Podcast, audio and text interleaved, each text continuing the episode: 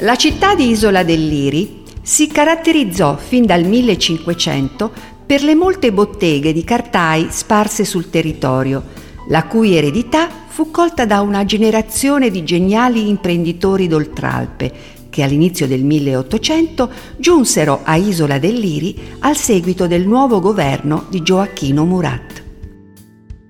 Sfruttando l'enorme ricchezza idrica offerta dal Liri, fiume a me dedicato, nacquero quelle imprese e fiorirono quelle attività che sopravvissero alla caduta del regime napoleonico. Anzi, nell'isola dove si produceva la carta, si tesseva la lana, si conciavano le pelli e si parlava addirittura in francese. Nel corso dell'Ottocento ho visto i cambiamenti che il proliferare delle industrie condizionò nell'espansione urbanistica. Difatti, accanto alle fabbriche sono allocate le case degli operai, le ville dei proprietari e le industrie erano persino dotate di mense, chiese, scuole per i figli dei dipendenti. Una vera e propria comunità costruita attorno al luogo di lavoro.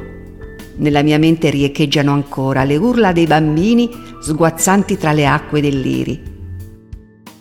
È un vero piacere vedere questo sciame di gente che prepara e quasi fonde la carta, perché la massa di poltiglia sciolta scorre come un bigio torrente, diventa poi lattiginosa, più densa, passa sopra un cilindro cocente, esce carta. Lo storiografo tedesco Ferdinando Gregorovius, con le sue parole, dipinge un nitido affresco di una cartiera, lasciando al lettore la possibilità di immaginare i suoni, i movimenti e la creazione del processo di fabbricazione della carta.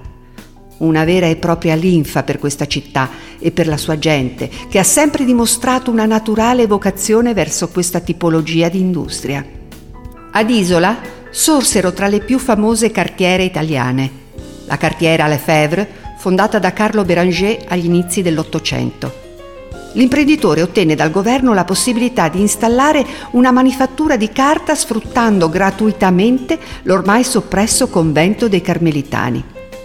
E sapete una cosa? Ancora oggi è possibile riconoscere all'interno della vecchia fabbrica l'unica navata della chiesa e le sue sei cappelle laterali, testimonianza di un passato ormai remoto. Nel 1826 Carlo Lefebvre investì una somma ragguardevole per prelevare la cartiera Fibreno e per introdurre nei suoi opifici la prima macchina continua, così da rivoluzionare un'industria fondata fino ad allora sulla pratica a mano.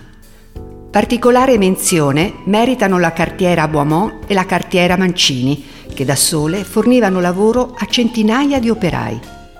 Per storia, per funzioni e dimensioni, questo complesso di cartiere rappresenta tra i più importanti complessi paleoindustriali esistenti oggi in Italia, proprio qui ad Isola, di fianco alle mie preziose acque.